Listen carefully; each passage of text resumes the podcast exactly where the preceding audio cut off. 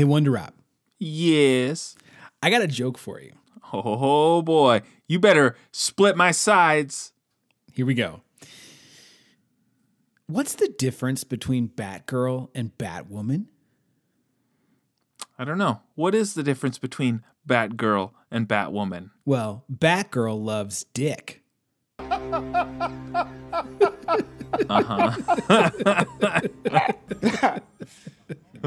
You're right. It got me. You said the joke was going to get me, and it did.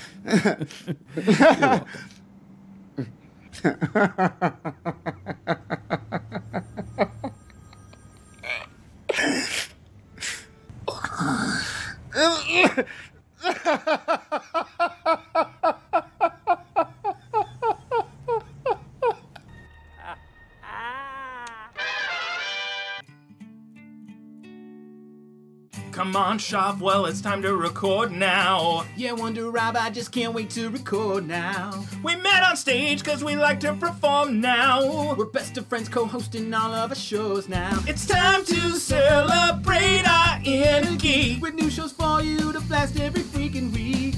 Come on, Shoff, it's time to let our geek speak. I hear you, Rob, my geek speak has crazy tech. We both love Marvel, D C's okay. Our content rocks, geek news all day. We're gamers too, we play for fun. I'm Trekkie proud, phasers to stand. Film and T V, our force is strong. Geek So To Speak, where you belong. Geek So To Speak, Geek So To Speak, Geek So To Speak, Geek So To Speak, Geek So To Speak, Geek So To Speak, Geek So To Speak, Geek So To Speak, Geek So To Speak, Geek So To Speak, Geek So To Speak, Geek So To Speak, Geek So To Speak, Geek So To Speak, Geek So To Speak, Geek So To Speak, Geek So To Speak. Welcome back, fellow geeks, for another episode of Geek So To Speak podcast, your source for all things geek. We're talking movies, we're talking T V shows, we're talking comics, we're talking video games, we're talking geek news, we're talking trailers, we're talking everything in between. And this week is no exception. But before we get into all that, I am your co-host, WonderRob, coming at you live.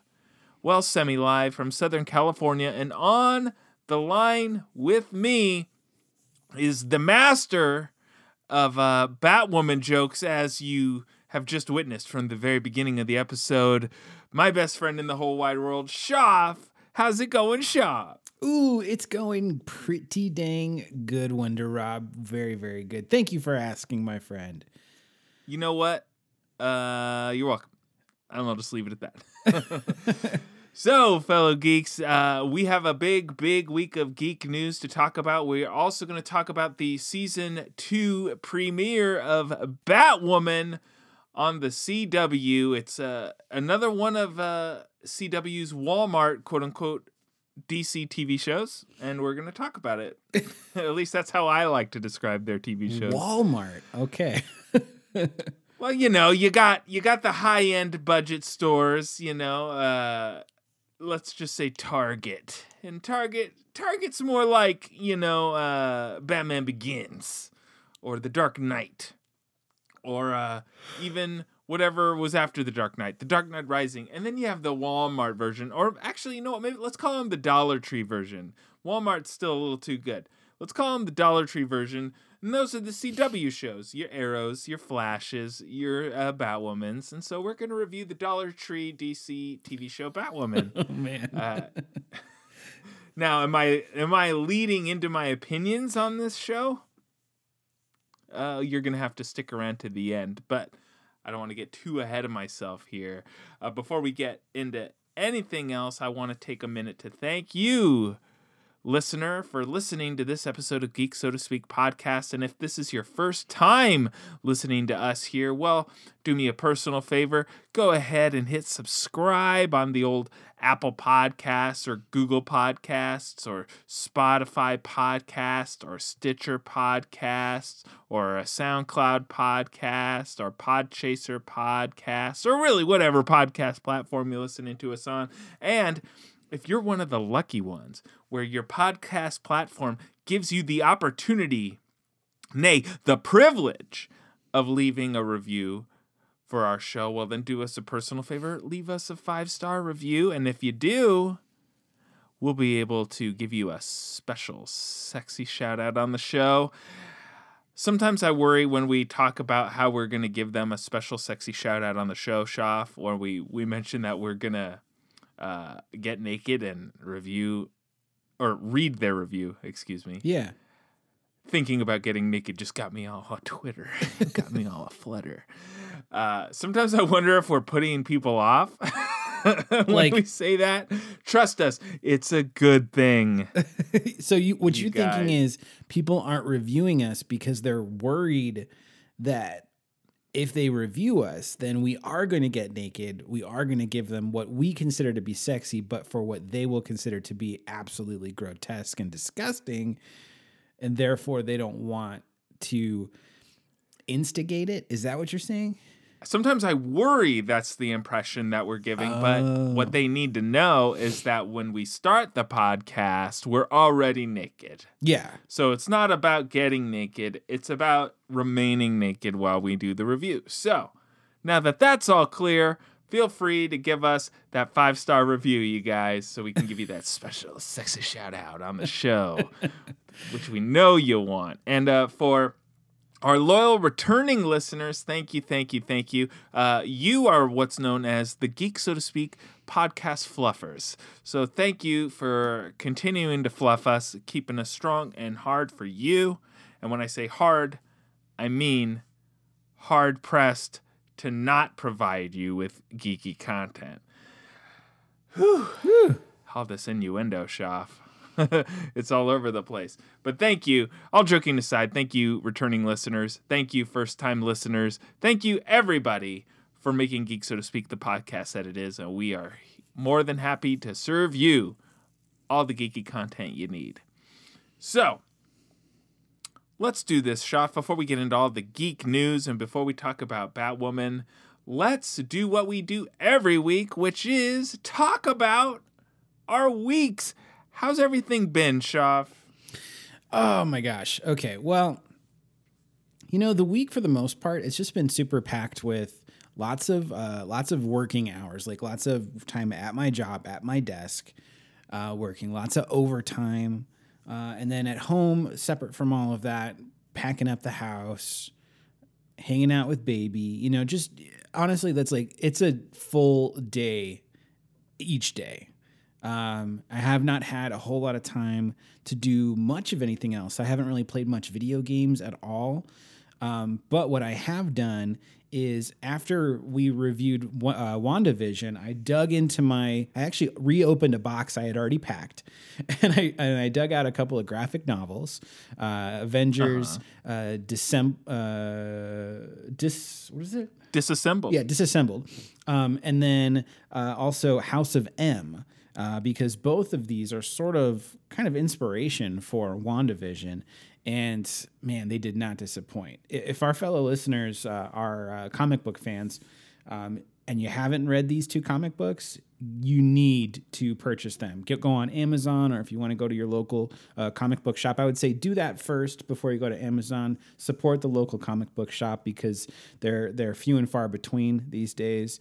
Uh, so so do what you can to support them. But Um, uh, especially Avengers Disassembled. Holy crap. The, the shit that goes down in that comic, I'm not going to spoil it because I think WonderRob might've purchased it the other day or was planning to. So I'm not going to spoil the story, but it is probably one of the most like, uh, crazy, uh, graphic novels in terms of like what goes down in the episode, in the episode, in the issues. Um, more so than most graphic novels have. So it's you really get a lot of bang for your buck. It's a great story. Um, it directly leads into House of M. So if you're reading House of M and you're like, this is kind of confusing, what happened? You're going to want to read Avengers Disassembled. Um, House of M is also excellent. I just finished that one. Uh, and I had already read it before in the past, but it's been a while. So uh, it was nice to refresh that. And then this morning I got to watch WandaVision episode three, and holy shit on that. I'm not going to say anything about that for spoiler purposes, and WonderRob hasn't seen it yet, so I'm not going to spoil that either. Thank you. But it is so good. The show is so good.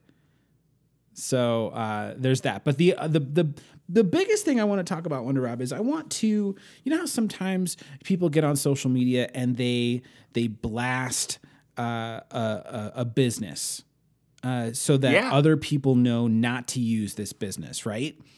I am aware of this, and thankfully we are above that here at Geek So To Speak. Well, WonderRob is above that, but I am not above that because there is an internet provider here in Sedona uh, by the name of Suddenlink, and I wanted to call out Suddenlink as if I'm like a pro Uh-oh. wrestler. Get on out friend here, of the show, Suddenlink. Suddenlink. Yeah, friend of the way. show. Not anymore. Uh, Suddenlink, man, they they. I, sw- I swear to you, I don't even know how this business operates because every single person says something and either doesn't do it or they do something different than what they say they're going to do. Um, mm. They canceled our, our, our, they disconnected our internet a couple of days ago prematurely. We're moving out of state. Um, so we were going to cancel service, but we said we were going to cancel it a month from now. They heard that, they wrote the note about that, but then they went ahead and canceled it two days ago. so, uh, so whoops, I thought it was like a service outage. I'm like, oh, I guess it's just, you know, some problem in the lines, whatever. So I'm like trying to like do the power cycle on the router and the modem. Nothing's working. We have to start using our phones as hotspots. I mean, we all work from home now, right? This is a freaking pandemic. So our, uh, our internet is like, freaking commodity. It's a, it is our livelihood. Without the internet, we can't do our work. So, um, so we're using our hotspots. We're using up all our fucking data because of Suddenlink. Um, you, I called Suddenlink and they were like, oh yeah, we, we shut it off. You guys, we disconnected you. And I'm like, no, don't do that. I can't. So anyways, the long story short is it took seven representatives over the course oh of God. forty-eight hours to finally get the internet back up.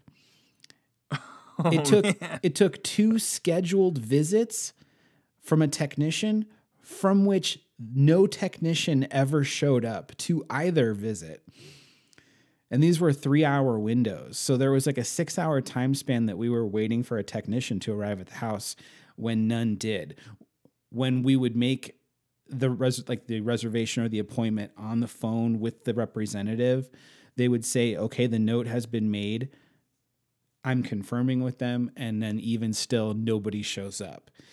We say we need the internet hooked back up. We get an email back saying that we're asking for T V to be installed. And I'm like, no, we never said T V. We don't want T V. We want to set up, re- reconnect the internet that you screwed up. This, it was a back and forth thing.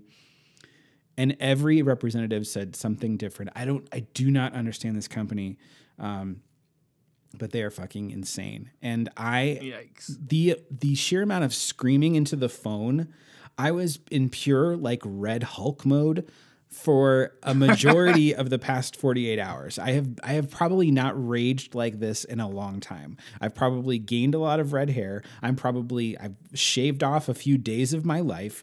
Uh, and, um, all because of internet. So the, the, the, the moral of the story is if you've got a podcast, then you need internet to be reliable. Thankfully, the internet That's came true. back just in time for us to record the podcast. Thank Yeah. Yep. Yep. We were going to record yesterday. Little uh, hidden insight, but uh, due to a few hurdles, including Shoff's internet situation, we ended up recording today. Yeah. Instead. But that's okay. The The important part, Shoff, is that uh, you called out this company. They are going to go out of business because of this. Absolutely. And we will be vindicated. Yeah. Well, you mainly. That's justice. That is justice served, my friend. Uh, so, WonderRob, that's been my uh, week and definitely the past couple of days. So, um, all right. Uh, please, please. I was going to say, please. I was going to say, please beat me. Oh, I'll beat you. Oh, I want you to beat Get me. over here. Beat me real no, good. Things are, well, we are naked, like we established at the beginning of the recording. Um. So my week, uh, well, luckily, no no rage-inducing uh, scenarios for me this week. Lucky me. Um, Of course, I've been working like crazy. As a matter of fact, I only just finished working minutes before we started this recording. So not only are we recording a day late, we're recording it later than usual because I've been working so much. Dang, like an idiot. Um, so since I've been working a whole lot this week, I too haven't had a whole lot of extra time to get into my uh, extracurricular geeky activities, but I did manage to sneak a couple in, Shoff. I did sneak a couple in. Number one, I think it's funny, or uh, at least at the very least coincidental, that you and I both, unprovoked, not talking to each other about this, decided to go back and read House of M this week. Uh, I could have sworn I had House of M somewhere, but I could not find my copy of it anywhere. So I ended up going down to my local comic book store and picking up House of M. They didn't have the graphic novel, but they did have the individual issues. Um, I was talking to your arch nemesis, Vector, about it the other day, and he says the reason why I couldn't find my copy of House of M is because I borrowed it from him when I read it the first time. That would explain and it. I was like, oh, that makes sense. And I'm pretty sure I borrowed Avengers Disassembled also. Uh, but again, it's been ages since I've read these things, and so I've been going back into House of M, and man, I'm enjoying it. Uh, I'm not finished with it again because I've had limited time this week, but I'm four issues in of the eight-run series, and I'm enjoying it, and it's making me want to hop into WandaVision that much more, but I'm not going to watch that until after th- we record this episode. By the time people hear this episode, by the time this episode hits our listeners' ears, I will be up to date on WandaVision. Uh, but I would recommend House of M. Very good. Love the art. Uh, it's a great series. Great series. Uh, number two, I'm just going to touch on this real quick. I finally finished that Lego set that I was talking about last week, Shoff, the Iron Man mosaic. Uh, you had asked me a question on Voxer, how does it stick together? Well, let me tell you, Shoff. You said you don't get how the the the nine individual squares come together to to be one image, or rather how they stick together. Well, it's easy, buddy. You just Lego them together. That's it. Oh, okay. You Lego the things together. That's it. That's my big explanation. Uh, you'll see when you... when you do it. Is it more like, I'll... it's more like a patch, like on the back end? Is that how, kind of how it goes, like overlapping There's, pieces? It's both. There's three ways that it sticks together. So oh, number okay. one, each individual square has little pegs that you put on either side of the square, and then you, you connect each square oh. to each other with the pegs. So you connect all nine squares together, and then you flip it over, and then you Lego some of the back pieces together so it's a little more stable. And then, last but not least, you build the frame around it, which stabilizes the whole thing. I see. So it's very sturdy. I mean, if I threw it at the ground as hard as I possibly could, it would probably break. But if it just, like, you know, tipped over, it's not going anywhere. And the best part is I didn't lose any pieces. There were actually lots of extra Lego pieces, so if my son did eat some Lego pieces last week, he didn't screw it up. He didn't screw yeah, up my experience. I figured there would be, because there needs to be enough pieces to make all three, not not all of them at the same time, but there needs to be enough pieces to be able to make all versions of the Iron Man suit, so Hulkbuster or the Mark One or the Mark, whatever it is for Infinity War. Um, yeah. And you did the Infinity War one, and it looks excellent. It's it's you did such a great job. Well, you know, I only followed the directions. Well, I didn't come up with it by myself. Is it already hung up in the in your space? No, it's not up. I've got I've got li- less and less wall real estate in my office by the day, so I'm I need to start rearranging some stuff to figure out a good spot for it. Uh, but it's definitely going up for sure. Uh, and the last thing I did this week, Shoff, I'm actually going to save to talk about it when we get to the news story that is uh, that it's adjacent to, but I will mention it off the top, is the Resident Evil Village demo came out yesterday. Ah, uh, yes. And you kn- and I made a big deal about it in the group chat. Me, you, and the the corrections department. Uh, it was P S five only, so I'm sorry, Shoff, but I'm com- I'm confident that uh, if you had your P S five, you still probably wouldn't have played it. No, I definitely so... would not have played it.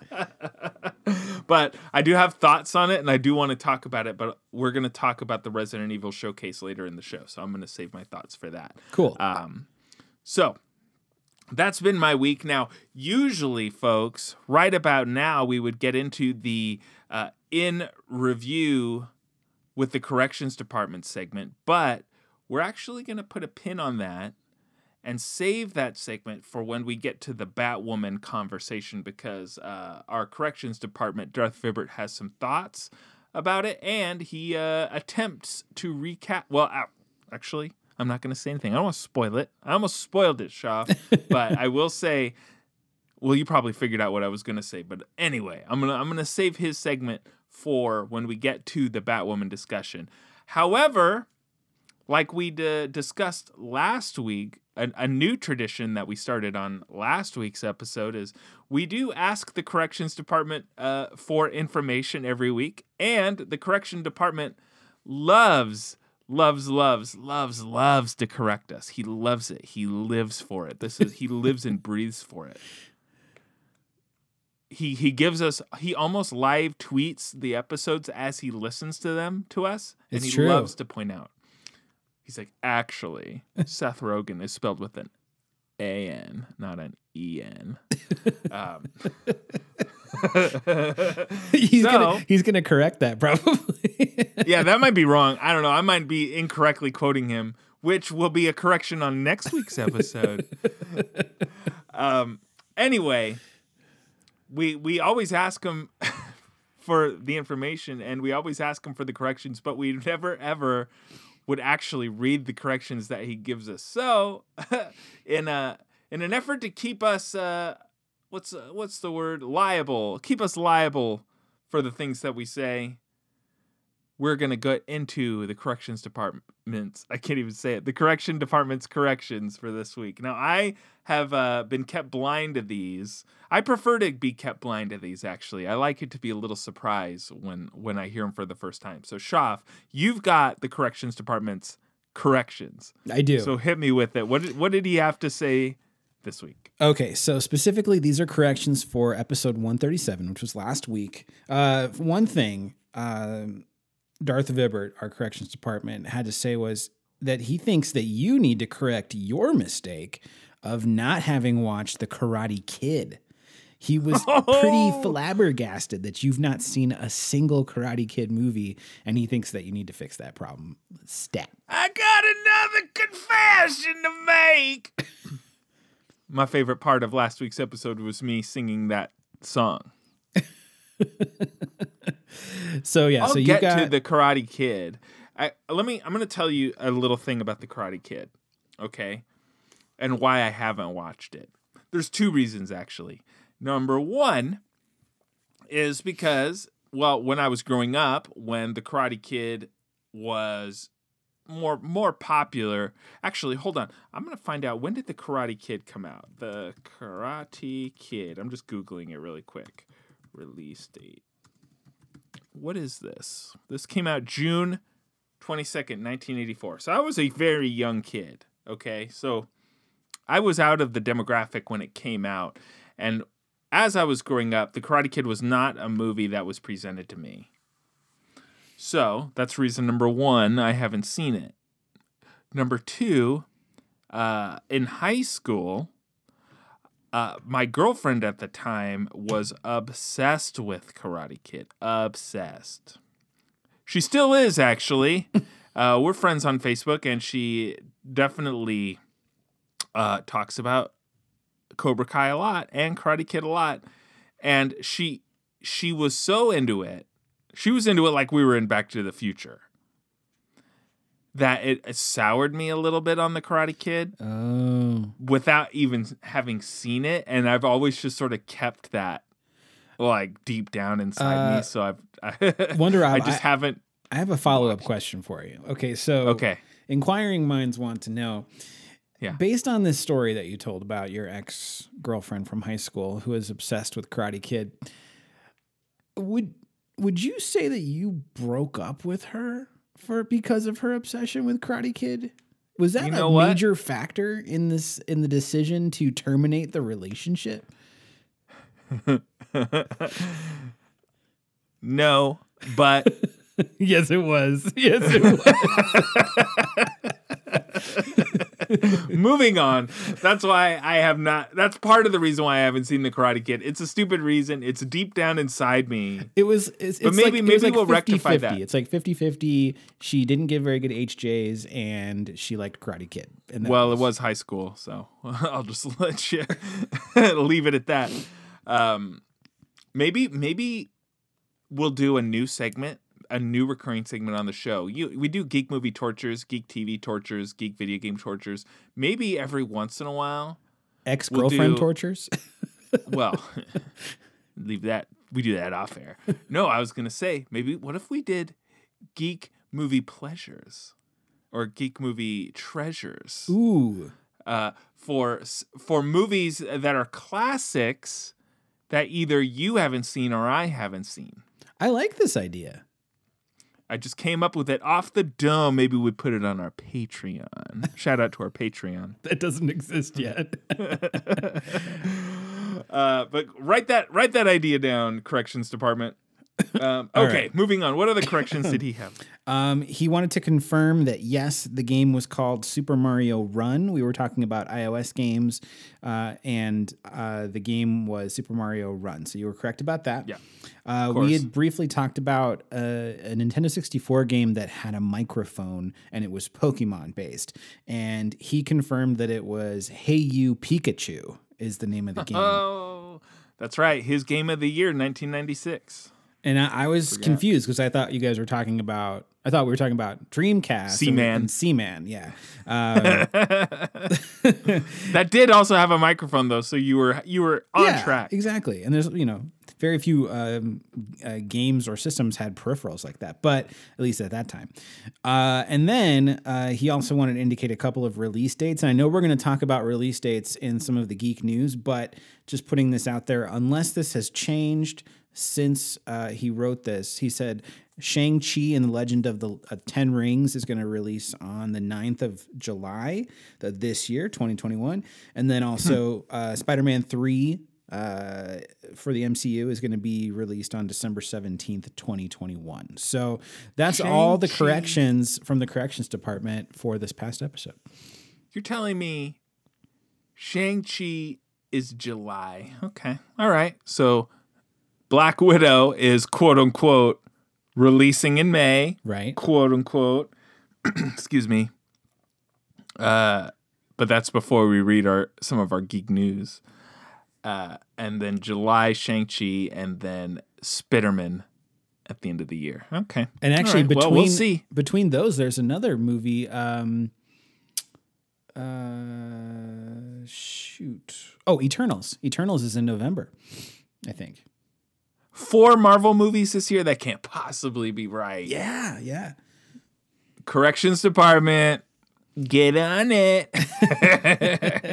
All right. Okay, so we got a lot to talk about and not a lot of time to do it, Shoff. So what do you say we gets into the geek news? Geek news! Nude news. Nude news. All right, so as is a tradish around here when we talk about geek news, whoever is hosting the particular week's episode, me in this instance, gives the other co-host, you in this instance, Shoff, the uh, the honor, the duty, the right, the privilege to the first geek news story. So tell me, what's been going on in geek news? Oh, well, thank you, WonderRob. So um, to kick things off, Uh, normally we talk about movies, T V shows, and video games, and those three su- uh, subjects are kind of the basis of our geek news. But uh, this past week, there was some news about an upcoming uh, comic book four-part oh. uh, uh, series, and uh, because I had been reading uh, House of M and, and WonderRob as well, and then also Avengers Disassembled, it kind of just I just felt like this was an organic thing to include. So. Um, if anyone has read Spider-Man Life Story, which if you haven't, you need to, because it's really fucking good. Um, but uh, the same people who put together Spider-Man Life Story are putting together an, a new uh, chapter in the Spider-Man saga, and this is potentially his darkest timeline yet.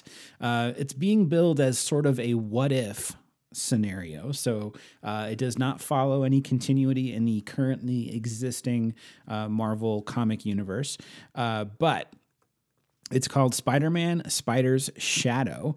And it's going to reveal what would happen if Peter Parker actually became Venom. So um, as we know the storyline to be, when Peter Parker gets the symbiote uh, attached to him, he realizes what it is, and he sheds himself of of the Venom symbiote, and it finds a new host in the form of Eddie Brock.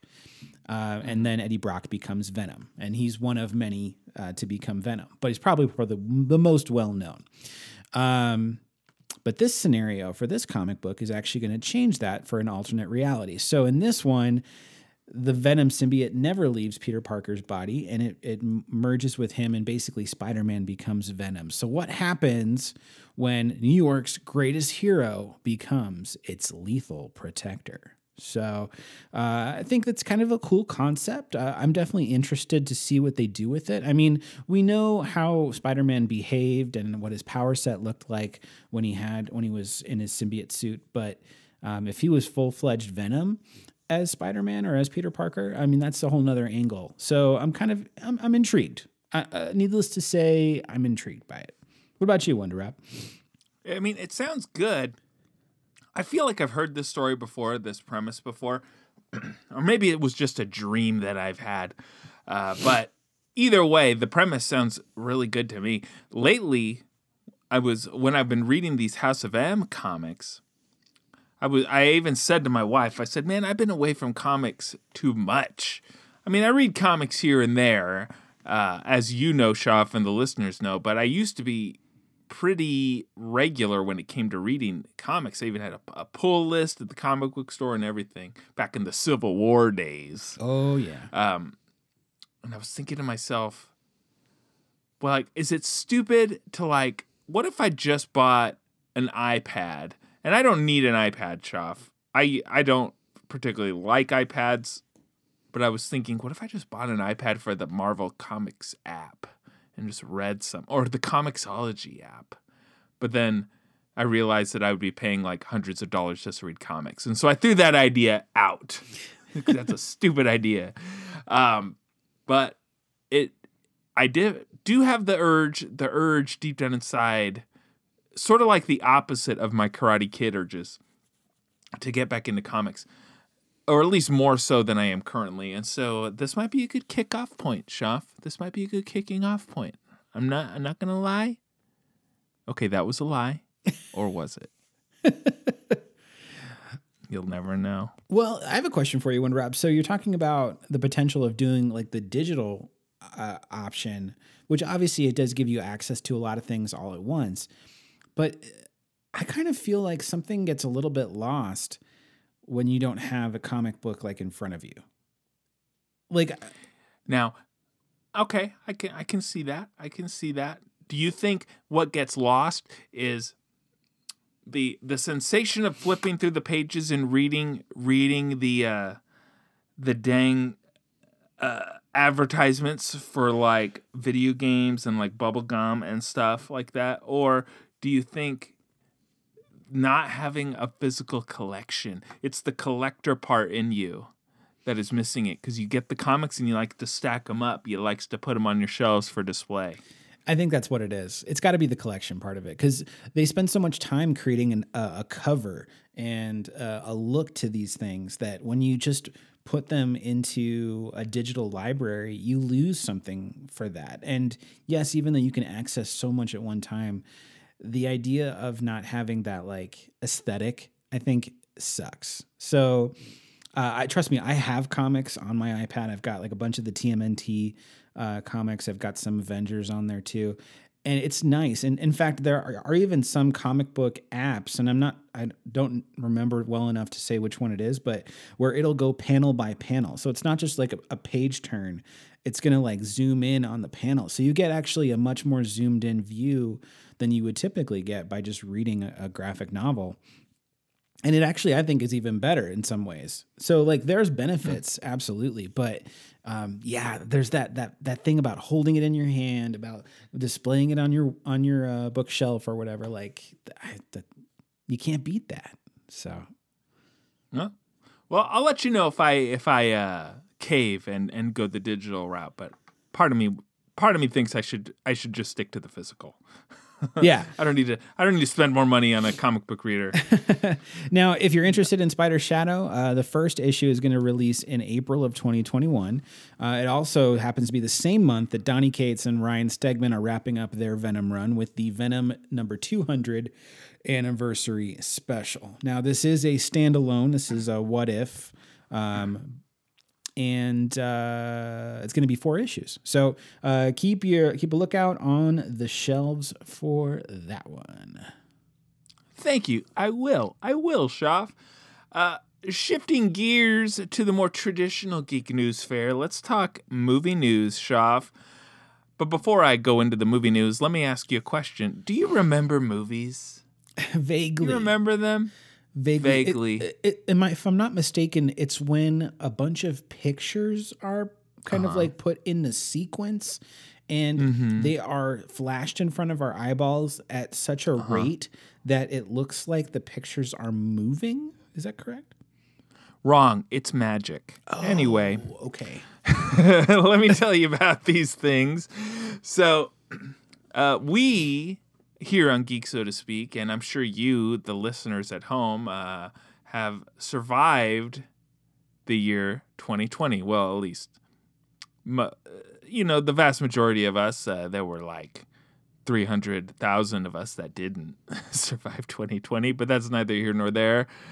Uh, but I'm sure we all walked into twenty twenty-one being a little more optimistic about a lot of things, including maybe we'll get to see movies again. Well, I'm here to tell you, Shoff, that don't hold your breath. I'm here to tell you that don't hold your breath. That's right. That's the sentence I said, and I'm committing to it. Don't hold your breath about some movies because uh, some big blockbusters, Shoff, some movies that I know you were looking forward to, I was looking forward to, and the Geek, So To Speak, Nation was looking forward to um, have been pushed back, starting with No Time to Die, which apparently there's ample time to die, an abundance of time to die, because, uh, well, we've been talking about this movie for a long time, has been pushed back, Shoff, to October eighth. Ugh. Ghostbusters Afterlife has been pushed back to November eleventh, and the new Uncharted movie starring a uh, friend of the show, Tom Holland, will not even hit theaters until twenty twenty-two, Shoff, at least according to the report from uh, Exhibitor Relations. Now, I've got some more news about movies being delayed, but I'm going to take a, a a pinpoint turn right here, because also in this article from Exhibitor Relations, Uh, was uh, a blurb about A M C, the A M C movie theater chain. A M C has warned investors that it's about to run out of money, and other theaters also might not survive past the middle of twenty twenty-one. Uh, and the Bond franchise in particular, moving to the end of the year, is like a real blow to these guys. Apparently, they thought that uh, James Bond was going to be the savior and turn everything around and get, and get millions of people back into the theaters. Um, I know we'd get at least one person back into the theater, and his name's Shoff. But past that, maybe the corrections department. Maybe so two people, maybe.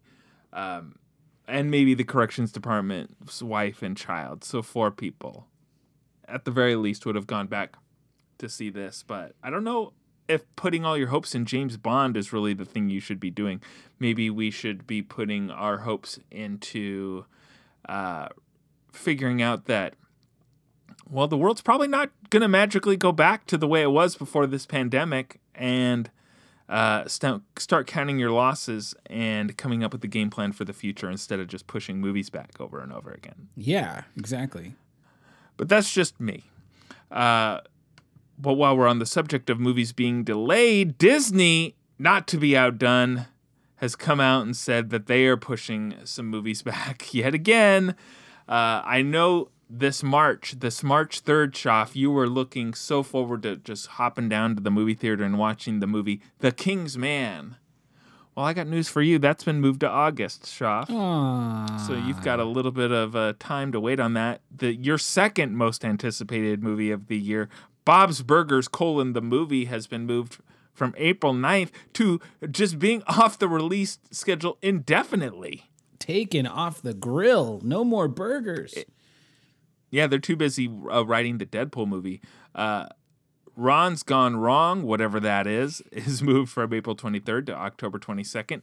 The Night House, whatever that is, is uh, released or has been moved to July sixteenth. Oh, man, Shoff, I, this is going to be a real devastating blow to you. Probably our number one anticipated movie for twenty twenty-one. The Eyes of Tammy Faye. Oh, my gosh. Uh, is now limited... release on September twenty-fourth. Now it's dated, only coming me. out on V H S. Oh, man. They want uh, the release medium to be just as outdated as her makeup. Seriously. uh, Antlers, again, whatever that is. Actually, let me read. Um, I don't know what the movie Antlers is, Shoff, and I'm going to read you the synopsis right now. Look good, feel good. In an isolated Oregon town, a middle school teacher and her sheriff brother become embroiled with their enigmatic student, whose dark secrets lead to terrifying encounters with legendary ancestral creatures who came before them. Sounds dumb. Coming out October twenty-ninth, Nightmare Alley, uh, title updated for the film releasing on December third. An ambitious young carny. Oh, shoot. This sounds good already.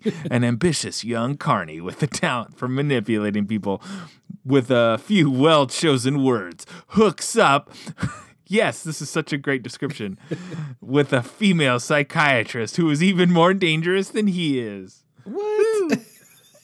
Sometimes you have to wait for the good stuff. Uh, and when when was that one moved to? That's to December third. So you got a little bit of time to... to get uh, brushed up on your carny knowledge, Shoff. What is that movie called? Go into that. Nightmare Alley. Okay. Um, fellow geeks, we make this commitment to you. When Nightmare Alley officially oh, no. makes itself available oh, no. in a digital format, we're going to review it for the show. Or if the world magically goes back to being normal by December. We'll see. We'll see.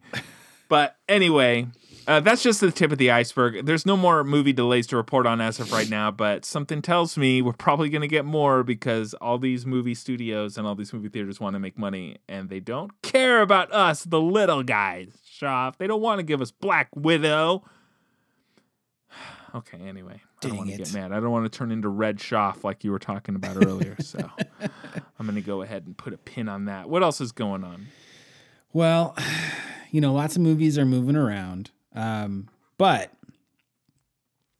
one thing is staying for sure. And that's that we're going to be lifelong M C U fans. And, uh, that makes us in the doy. Yeah. A doy. Uh, we are super excited because, you know, any tidbit of news that comes out about the M C U, we're just, we're jumping on it. We can't wait. We want to know more. And just the other day, it became known that Matt Damon, friend of the show, Matt Damon. Yep. I said it before WonderRob could.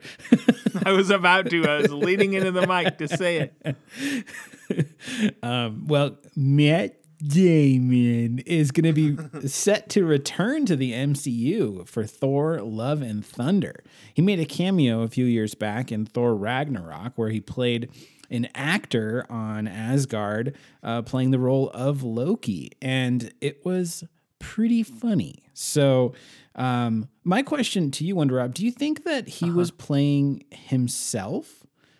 Was it Matt? Was it just Matt Damon uh, on Asgard? Um, like, he, like, yes, he's playing an actor, but what if he was just Matt Damon? Like, he, there was like no explanation. He had just been like removed from Hollywood and magically transported through the Bifrost to Asgard so that he could be an actor in, on Loki's in Loki's like, you know, version of Asgard.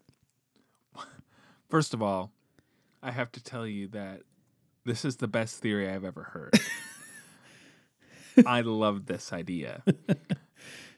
I was saying in our group chat, me, you, and the corrections department, that this news of Matt Damon uh, landing in Australia to be in Thor, he better be Beta Ray Bill. He bet he bet he bets to be Beta Ray Bill. But actually, I want to scratch it. I want him to be playing himself. Matt Damon as himself in Thor Love and Thunder, because the idea of Loki taking over Asgard, and he's so he's so full of himself and he's so pompous that he's like, I'm going to go to Earth and I'm going to pick my favorite actor to play me in this show. Like, he abducts him to make him do it. And not only does he abduct him, Matt Damon, but it, it's also it's also hilarious to me that Loki's favorite actor would be Matt Damon. And he's like, Matt Damon, you're coming with me. And he takes Matt Damon back to Asgard to to force him into a life of acting uh, for no pay, uh, playing him on stage. And I, I got to tell you, this is an amazing fan theory. I haven't heard anything like it. And I swear to everything that is holy, if this is not how it plays out in Thor, Love and Thunder, that I will boycott the movie until I see it and pay money for it, because I'm probably not going to actually boycott the movie. Wow. How do you like them apples, fellow geeks? Oh, that's a reference. That's a reference um, to that movie he was in, uh, The Zoo. The Zoo. We bought a zoo. We bought a zoo, the movie. Um, is, it, is that movie called We Bought a Zoo? No. I was going to say, what a dumb title. Well, no, there is a movie called We Bought a Zoo, but... No, that's what I meant. But the no, one, but the, the line, that, that line is from Good Will Hunting. Oh, stupid. uh, but anyways, he's going to be in Australia for the next uh, few months. And uh, hopefully, hopefully uh, we're going to get more Matt Damon in the M C U. So that's the only news we have related to that. Um, but WonderRob... Yes. I wanted to. Well, I saw you were clicking on it. I'm. I, I'm gonna take it though. Are you gonna take this news story? I'm gonna take it. All right. He's taking this news story. He's taking it off my plate. So keeping things in the M C U. Uh, this is just, you know, we we know about some uh, movie uh, releases. Obviously, the corrections department indicated that the Spider-Man three movie is scheduled to come out December seventeenth, twenty twenty-one. Hopefully, that stays the same, and there's no more F- Uh, shifts happening for uh, uh, the phase four timeline. But uh, we got some set photos the other day of Spider-Man, and, you know, the movie is set to come out in December, and the set photos are showing that the movie takes place during December, specifically around Christmas time. Oh my goodness. And I'm pretty thrilled about that because, you know, th- up until now, when you think about the M C U, are there any movies that stand out as Christmas movies? And yes, I know what you're going to say, WonderRob. Every movie is a Christmas movie because they're a present and a gift to us. But, um, uh, but actually, uh, Iron Man three is probably the closest thing to a Christmas movie in the M C U. Yeah. I was going to say all those words that you just said. So, um, and we, we do know that uh, somewhere along the way, uh, and this is going to be in the far future because we've got Guardians Volume three, but in tandem with Guardians Volume three, James Gunn is also doing, and we found this out through the investor call, he's doing a uh, holiday special for the Guardians of the Galaxy. So that will certainly be a Christmas movie, but... uh, the fact that Spider-Man three is going to be set during Christmas time, well, that opens up a whole bunch of brainstorming on the part of fans everywhere, trying to figure out what is the title going to be for Spider-Man three. Uh-huh. And, okay. you know, typically they have this this home component in the in the titles. We had Homecoming, Far From Home, mm-hmm. this being the threequel. WonderRob, what do you, since we make predictions on the show and they tend to come true, WonderRob, oh what gosh. is the title of, of Spider-Man three going to be? Oh my God, you're putting me on the spot. Spider-Man colon Home Alone three colon Still Lost in New York, colon, but not anything to do with Macaulay Culkin, colon. Wait, but not, he is pretty cool. Not anything to do with Macaulay Culkin's colon? I hope not. That's my that's my official prediction. Home for the Holidays is stupid. You know who knows so a lot? Don't say that. You know who knows a lot about Macaulay Culkin's colon is uh, Michael Jackson.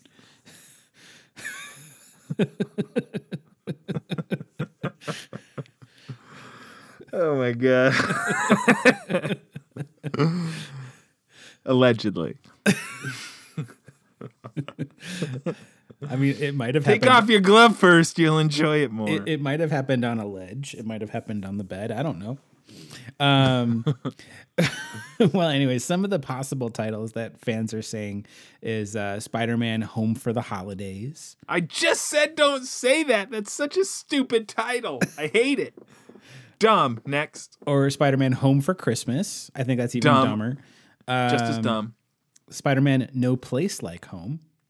I hate it. Uh, or uh, Spider-Man Home Alone two Lost in New York. Colon. Dumb. Stole my idea. uh, that's I all they got. So uh, me personally, I kind of like Home for the Holidays. The only thing I don't, I, I don't like know. about it is that it's too focused on Christmas and not enough about the overall story. Like, yeah.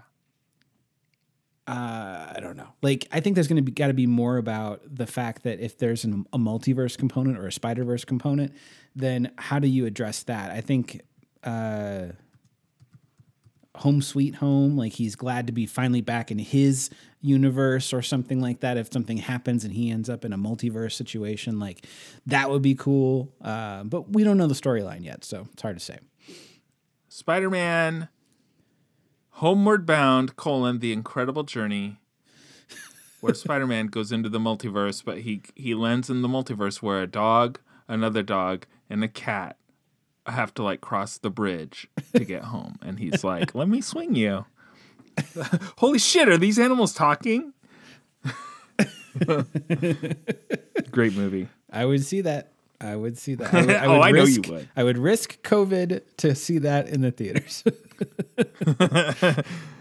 Okay, so uh, let's let's keep the let's keep the uh, the subject on Spider-Man and totally dumb things related to him. So, Spider-Man is not a stranger to spin-off movies, Shoff. We're getting a Kraven the Hunter movie, allegedly. We're getting a Morbius movie. Allegedly, that movie's also been pushed back, Shoff, to twenty twenty-two. That wasn't in our, our list, but you're off the hook for one more year. uh, we're getting uh, supposedly um, the the Silver Sable Spider-Man spinoff movie. We're supposedly getting the Black Cat spinoff Spider-Man movie, uh, and now. We're also supposedly getting the Spider-Man spin-off movie about Dusk. Shoff, Dusk. Now, if you're asking yourself, huh, Dusk, who's that? I don't re- I don't remember Dusk. Well, guess what? Sony just threw darts at a dartboard and picked that character. So if you're not familiar with Dusk, don't stress out because Dusk is a particularly obscure character. Uh, I'm going to read you a little bit about Dusk right now. In the comics, Dusk is a mantle worn by multiple characters in the Negative Zone who are trying to defeat Blastar. Who's Blastar, you may ask? Well, this movie isn't about Blastar. It's about dust. When Spider-Man arrives and learns the residents fight, he agrees to don the mantle and serve as their champion. Back in New York City, Peter Parker would later put on the all-black suit during the identity crisis storyline. Now, doesn't that sound good? doesn't that sound good? Uh, moving on. According to this article, C B R dot com, uh, for the purposes of the film, it's more likely that Dusk will center around Cassie Saint Comics, excuse me, Cassie Saint Commons, who first appeared in Slingers Number Zero in nineteen ninety-eight. She's given the costume and name upon joining the titular Slingers, but quickly falls to her death. But instead of staying dead, she gains ghostly abilities, as one does in the comics. Uh, such as the power to teleport, manipulate shadows into forms of energy, and regenerate. Uh, which sounds like a Superpower Showdown superpower to me. You get the power to manipulate shadows. How would you use that to win a fight? So, Shoff, I know I've been I'm I'm hyping this movie to no end. Are you excited? No. Okay, cool. Because neither am I. I was being sarcastic. I was being facetious. Now, I don't, I'm not putting a lot of stock into this because we've heard spin-off after spin-off after spin-off for Spider-Man. And there's none of these things are going off or moving off the ground except for Venom and except for Morbius. So, especially uh, a Z-list character like Dusk. I'd I'd sooner see a multiple man movie starring James Franco than Dusk. So let's just leave it at that. Moving on, you did two stories, Shoff. I'm going to do another one. How do you like a taste of your own medicine? It's bitter, isn't it? Well, moving away from the M C U, Shoff, uh, to one of your most favorite beloved franchises, Willy Wonka. And the Chocolate Factory, Willy Wonka and the Glass Elevator, Shoff, uh, is the book sequel. Uh, Willy Wonka, or excuse me, Charlie and the Chocolate Factory, the reboot. Or is it Willy Wonka and the Chocolate Factory? I think it's... Which one came out first? I think it's Willy Wanker in the... Uh, in the Asshole ass, Factory. In the ass elevator. I beat you to it. Anyway, uh, neither here nor there. Just when you thought Hollywood was out of, quote, franchises, end quote, to milk, uh, in comes the Willy Wonka prequel called Wonka, Shoff, uh, directed by Paddington Bear director Paul King, uh, and it will be produced produced by David Hyman, which I'm sure that's how you pronounce his last name, uh, who also served as producer on Harry Potter. David Warner Hyman. Brothers. Warner Brothers uh, he describes the film as focusing on a young Willy Wonka and his adventures prior to opening the world's most famous chocolate factory. Okay, a, an individual, as an adult, goes to a faraway island, abducts all the native uh, people of the island, brings them back to America, forces them to work in his chocolate factory. I wonder what his what his childhood was like. Um, was he always an eccentric uh, factory worker, or was he just some fat kid who ate chocolate? Uh, I I see zero possibility of an interesting story here about a child who grows up to be Willy Wonka. Personally, Uh, I can safely say I'm not looking forward to this. I'm looking more forward to the, the Liam Neeson reboot of Naked Gun than I am to the Wonka. Yeah, I agree. You know, if they're going to go down and make a movie, some kind of a spinoff about the Willy Wonka movies, what they really need to do is just make like an expose about how Grandpa Joe is the fucking worst person in the entire world. Grandpa Joe is an asshole. Okay, well, you know you can't just be throwing around accusations like that, Shoff, without any facts to back them up. Why is Uncle Joe or Grandpa Joe or whatever, Sleepy Joe, why is he an asshole? Uh, because Grandpa Joe has the nerve to complain that the floor is too cold for him to get his ass up. He's been in bed with three other grandparents for twenty years. Poor Charlie Bucket is working, and he's a little kid, while his grandpa literally shits the bed every day. They don't get out of bed. They are shitting in this bed. They are they are taking a dump, and they are peeing all over each other, and they have bed sores, and they are disgusting. You think they're pooping in that bed? Absolutely. Or they've got a hole in oh. the bottom of the bed, and they're just like right into a, like a bucket. And then maybe that's why his last name is Bucket, because they're pooping into a bucket. And then the mom, or Char- probably Charlie, who doesn't even have a roof over his head. He, he's like totally exposed to the uh, the snow and shit. Um, like they have to like then clean the bucket out and replace it with the, another bucket. That's why they call him Charlie Bucket, because he's just he just basically he just has to keep handing Grandpa Joe new sh- new shit buckets. Um, hmm. Yeah, I always just assumed they were having sex. You know what movie I, I didn't assume they were having sex in was in Forrest Gump, when uh, the the principal uh, goes over to Forrest Gump's house and you hear the eh, eh, eh. I legit as a kid thought that the principal was getting his ass kicked by Forrest's mom. And then he comes out and Forrest just makes fun of him for getting beat up by his mom. Yeah, and he's just like, eh, eh, eh. Your mama sure does care about your schooling, boy. Mm-mm. And and, I, and it wasn't until I watched it recently, I was like, oh my God, she totally fucked him. I did not catch that as a kid. That's how that's this how pure quality. I was. That's how pure I used to be. Um, but Grandpa happens? Joe, man, Grandpa Joe is the worst, man. Grandpa Joe... He gets out of bed the second a good deal emerges. Um, he he sings for himself and dances for a golden ticket. He allows his daughter to handle everything. He has the nerve to suggest someone else deserves a kick in the pants. He he almost kills Charlie with the idea to steal fizzy lifting drinks. He's bad. He's bad. All right. I'm sure we could do a whole separate podcast about uh, how much you hate Grandpa Joe. Uh, again, look for it on our Patreon. He's the uh, worst. All right. What else is going on, Shoff? Um, all right. Let's see. Let's see. What else do we got going on? Oh, yeah.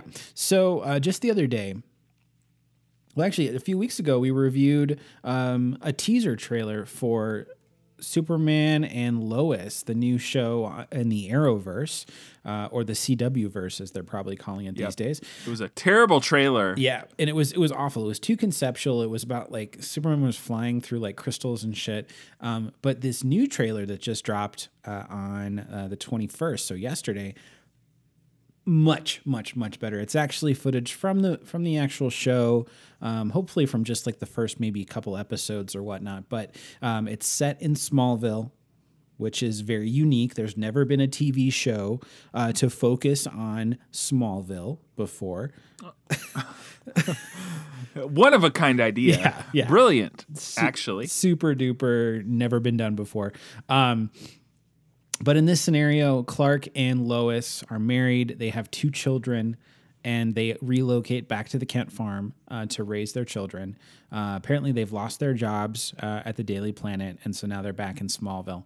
Um, and the kids apparently don't know that their dad is Superman. So he has to, uh, basically during the trailer, you see that he's confessing, hey, guys, I hope you...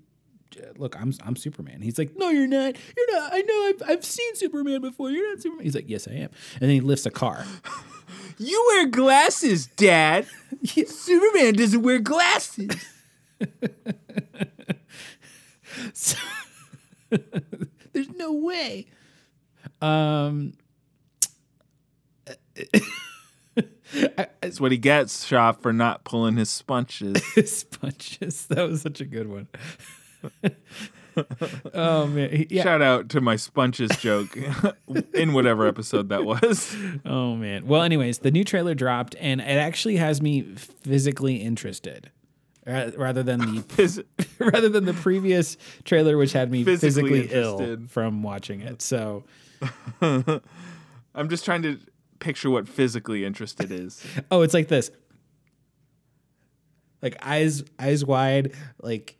Like your mouth is open, like just totally agape. All right. All right. I'll take it. I'll take it. So this show comes out pretty soon, right? This show, yes. This show comes out um, soon. Yeah.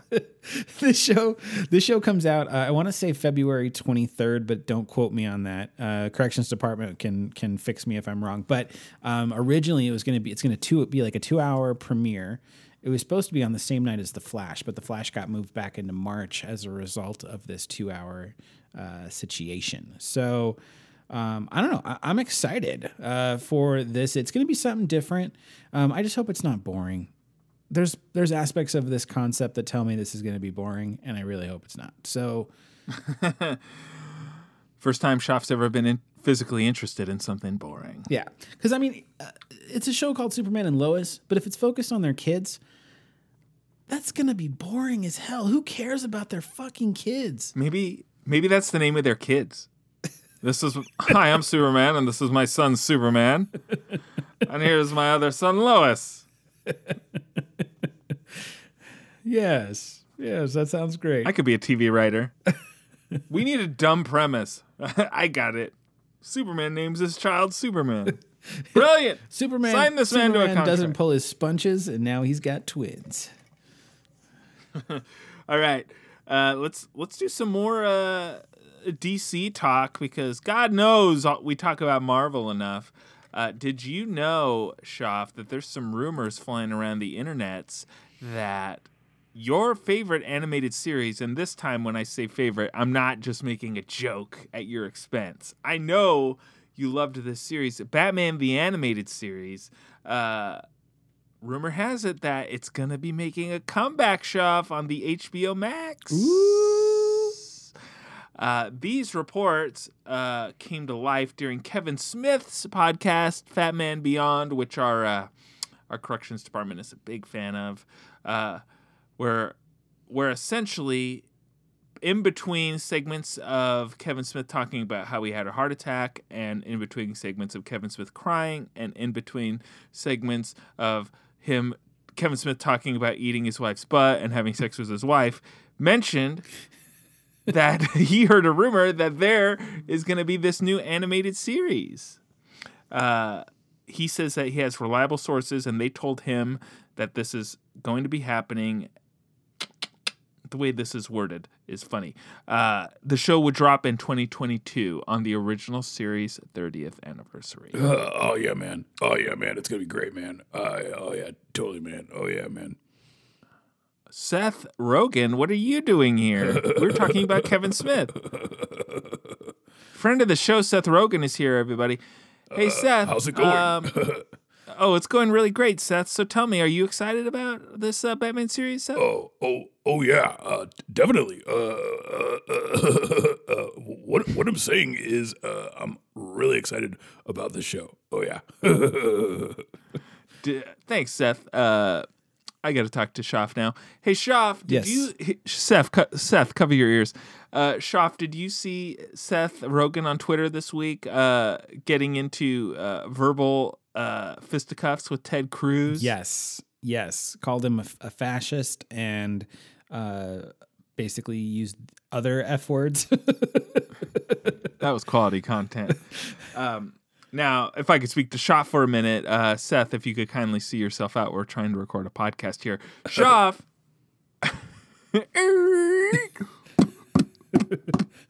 He's leaving. Bye. Oh, my God, he crashed. Is he okay? Are you... he's, out of... he's stepping out of the car. Okay. Oh, thank God. we, Seth Rogen's dead. no, no, he said he's okay. He's okay.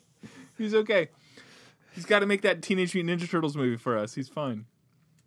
Uh, are you I'm excited okay. about this news? Okay. That's me repeating what he said just in case you didn't hear him, Shoff. Uh, he's the one who said it. Are you excited about this news? Oh, absolutely. I'm I'm thrilled about this news. The, you know, they actually, uh, and I think we've talked about this on a previous episode, at least in some capacity, uh, the animated series lived on in the Animated Adventures uh, continue, which was a, a comic book series. So they sort of have continued it already, but to see it actually in a cartoon format, I'm on board. I, I would love to see this show continue on in some capacity. Uh, we've talked about this before, though. Like you said, some of these voice actors are, are much older now, and their voices are a little bit more gravelly, so it might not necessarily have the same uh, cadence, or the, the tones might just not line up. But, um, you know, fingers crossed. I mean, I personally love Kevin Conroy as Batman, and I know that um, his voice has changed a little bit over the years, but if he can still harness that Batman voice, uh, I'm totally, totally there for it. What I hope is it's Batman, but it's an animated version of Kevin Conroy's Batman in Crisis, where all you have to do is blow on him. You just have to, and you can knock him over. That's that's what I want. All right, um, moving on, Shoff. We're we're changing up how we do the geek news. Usually it's me, you, me, you, me, you, but you you changed it earlier, and then I changed it back to to get revenge, and now I'm doing it again. Double revenge, because I'm going to talk about Resident Evil. Resident Shoff. Evil. So uh, there was a, a Resident Evil event uh, yesterday where it debuted new trailers for Resident Evil Village, which is Resident Evil eight. Uh, gameplay footage and trailer, uh, and also news of a Resident Evil multiplayer game, Shoff. Uh, now... I'm totally blanking on the name, and only because Reverse. My internet went down. Reverse. There it is. Sorry, my, my internet was being real slow. Resident Evil. It's not Resident Evil Reverse, Shoff. It's Resident Evil Re colon verse. So this is a Resident Evil game where the idea is you will be playing as uh, past Resident Evil characters such as Jill Valentine, Claire Redfield, Leon S. Kennedy, Nemesis Hunk. That's me, by the way. Uh, Chris Redfield, Ada Wong, Jack Baker, and so on. Uh, and you're running around trying to shoot each other uh, while there are A I-controlled monsters like Hunter Gamma, uh, the Molded from Resident Evil seven, Uh, and a few other people. So essentially, it's a it appears to be, you know, a deathmatch scenario while there are monsters also running around trying to kill you. It will be free for people who buy Resident Evil Village. And let me tell you something, Shoff. After looking at the trailer for this, it certainly looks like a video game that should be free, because I wouldn't pay money for it at all. Uh, it looks not good. At least in the trailer, it's just a bunch of people running around Resident Evil style, meaning you run, run, run, and then when it's time to shoot, you just stand there and you shoot. So it shows a lot of people running around in the trailer, and then four players enter one room, and everybody stops moving, and they just shoot at each other. Just shooting at each other. It reminds me of that scene in The Office where Michael uh, was putting on the, the murder mystery, and him, Dwight, and uh, and... Ed Helms' character, Andy, are just pointing their fingers at each other and standing there in the room. Yes, and, that's and right. Shooting. Like, that's what it looked like in the trailer for this game. Uh, so good thing it's free, you guys. But the big news that I wanted to talk about, Shoff, which I alluded to, I hinted at at the beginning of this episode. Big is that meaning also, the key word. Yes, yes, yes, yes. They... They released a, a visual demo for Resident Evil eight, uh, exclusive to the PlayStation five, which I was reading a lot of people on Twitter are, are certainly perturbed, uh, certainly anally anguished over the fact that it was only on the PlayStation five. But it's a, they released a short demo. It's not directly related to the story of Resident Evil eight in the sense that you're playing a chunk of Resident Evil eight. It's more of a side story that is adjacent to Resident Evil eight. Um, it's called Maiden, and the premise of this demo, Shoff, is that you are the Maiden. You have no weapons. You have nothing. There's pretty much nothing you can do but just run around. Uh, and you wake up in a in a, a dungeon, Shoff, Uh, with dead bodies everywhere, hanging from the ceiling, uh, gross dungeon, dingy, toilets full of poop. Uh, but think think dungeon, not like like the, the toilets at the Marriott or anything like that. And you find a note that says, if you're going to get out of here alive, you got to do these things. You got to find the tool you need to get out. It's going to be where you least expect it. You're gonna you got to follow the light. It's going to seem like a dead end, but it's not. You got to look around. Essentially, it's giving you like vague hints on how to get through this demo. Uh, and I was playing it last night, and I sent it, you a note while I was playing this demo last night saying, are these games scary because we go into it thinking it's going to be scary, so we're already on edge when we're playing these games, or are they just actually scary and we start playing it and we get scared? Mm. I don't have an answer for you, but I did play it with all the lights on uh, and playing Nerf Herder in my earbuds, so I didn't get too scared. One of those is a lie. Anyway, so you, you you eventually make your way out of this dungeon. Once you get out of the dungeon, you're in a, a castle or a, a mansion at the very least. And now you're trying to get out of this mansion.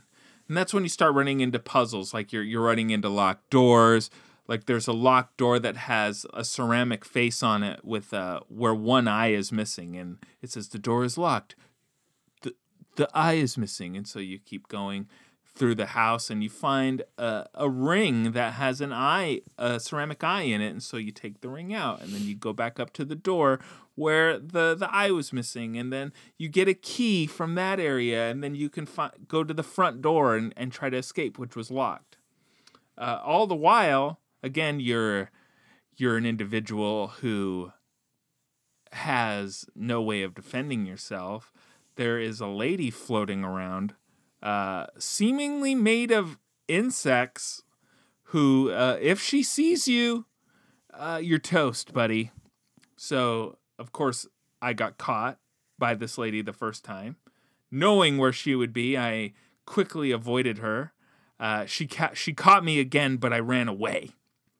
I did everything, got to the front door with the key, Shoff.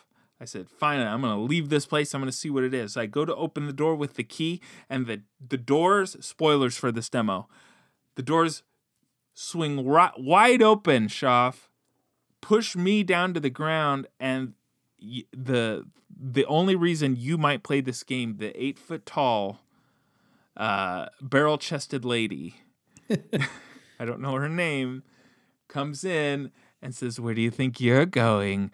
And picks me up. Her hands turned into knives, and she kills me, and it says, thank you so much for playing. Pre-order the game. Wow. Uh, the graphics are great.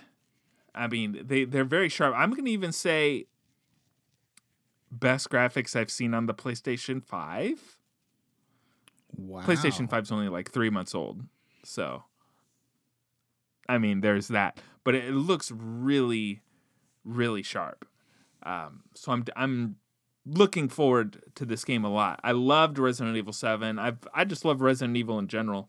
Uh, so you know we're gonna review this game when it comes out, Shoff. And by we, I mean probably just me, unless you lose a bet or something. maybe maybe you'll review Here's I don't game. understand, how is this a Resident Evil game? Like, they're just taking departures, man. They're just like, yeah. The uh, the there's witches now, now. and you're well, just over it, here. It doesn't even take place in the present day, right? Like, it's in the past, is it not? Uh, it didn't seem to be in the past. These these people might just be stuck in the past, uh, because, well, based on the architecture of the home and all that stuff, um, there were in the dungeon there were barrels, like wine barrels full of blood, and wine barrels where like people's arms were sticking out of the wine barrels, like trying to get themselves, like like they were actively trying to release themselves from the wine barrels. And I found a note in the game that was implying that they're making all this wine out of people's blood. Uh, and there's wine glasses everywhere. There's just wine all over the place, like hints to it, boxes of wine, barrels of wine, winemaking things.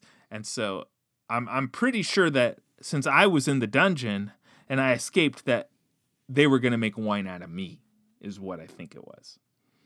Uh, but of course, we'll know when the when the game actually comes out, and maybe that's that's the key to the T virus, man. Maybe it started from wine. Maybe that's how it's connected. Suddenly, there's magic, though. I don't know. It just seems strange to me. It's to me, it doesn't even bother me. It's like the Resident Evil seven was so far removed already from the Resident Evil lore, quote unquote. It's very loosely connected. And that's fine with me, because as long as it's a cool story, the game's fun, and it's scary, I'm going to be all right with it. So more more to come on that. Well, Resident Evil's coming out May. Uh, it's in May. I don't have the date in front of me, but it is coming out in May. So we'll talk about that later in the year. All right. Cool. What else is All going right. on? Uh, well, this is the last bit of news that we've got before we take a break and uh, and talk about Batwoman season two. Um, but this news is just a little, uh, I guess, a heads up to head over to the eShop on the Nintendo eShop if you have yourself a Switch, because it just came out uh, the other day on Nintendo Direct that Hitman three Cloud version is now available for free on Nintendo Switch, and this is the conclusion to the Hitman trilogy. So it's finally available, totally free, won't cost you a dime. Uh, it's the dramatic conclusion, and um, apparently in this part here, Agent forty-seven returns, and you'll follow him on an intimate journey of darkness and hope as you experience a globe-trotting adventure across a tactile and immersive world. Um, I guess it has a lot of replayability, unparalleled player choice, and it's a must-have if you're a fan of the Hitman franchise. And uh, WonderRob is definitely yeah. a fan of the Hitman franchise. I am a fan of the Hitman franchise. I enjoy those games a lot. I don't know if I'm a big enough fan to forego playing Hitman on my high-powered gaming P C or my PlayStation five to move to the Nintendo Switch to play it. Uh But I am a fan nonetheless, and I think it's interesting that they're doing a cloud version of this. Uh, essentially, if you want to play it, you ju- you have to be connected to the internet the whole yeah, time. Exactly. So to me, it sort of feels like it's defeating the purpose of the Nintendo Switch at that point, because I mean it's a handheld, right? So I mean I'm not asking that as a question like, is it a handheld? We all know it's a handheld. So the idea is to be able to play the game at home, pick up the Switch, and then go. While I'm at the gym, I'm I'm playing the Nintendo. While I'm on the plane, while my friends are over there playing basketball, I'm over here playing the Nintendo Switch, like in that trailer from eight years ago or whenever it was. So the the, the fact that you have to consistently be connected to the, the internet to play this on the go seems a little weird to me. Yeah. Um, but I do enjoy the the Hitman games. So more power to anybody. I mean, if you haven't played a Hitman game before and the Nintendo Switch is your only means of playing it, I say get it. The games are great. If, you, if you're if you into the stealth action genre, such as me. Uh, but I would say I'm I'm probably not going to play it on the Switch. It's on my well, list of things to play, but not the Switch. Yeah, well, that's fair. I mean, you have a much better uh, a vehicle to enjoy it with. So, or even if I was playing on the PlayStation four. Like, I would still play it on the P S four over the the Switch.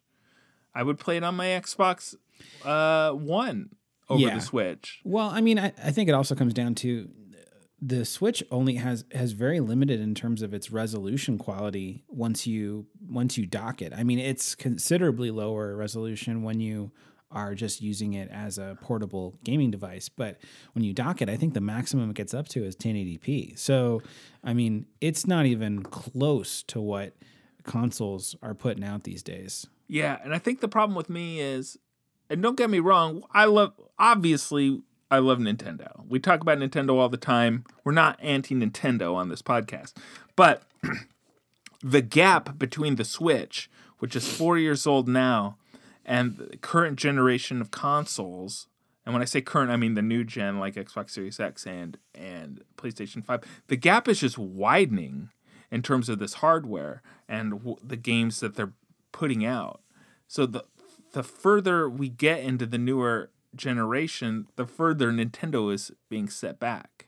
And so if I have a game that's multi-platform that I can play in better resolution, better graphics, of course I'm going to go that route versus Super Mario uh, three D World Bowser's Fury, for example, which is only going to be on the Nintendo Switch, or Breath of the Wild two, or Metroid four, or Smash Brothers, or any of these Nintendo properties.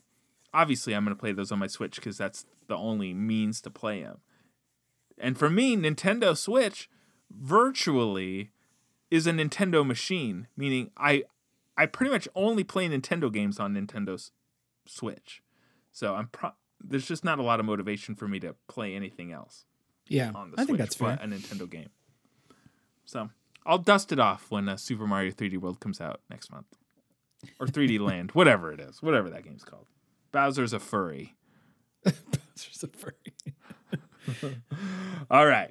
So that's all the geek news we got for this week, but hold your horses. We still got a lot more to talk about with the season two premiere of Batwoman and the brand new actress playing Batwoman.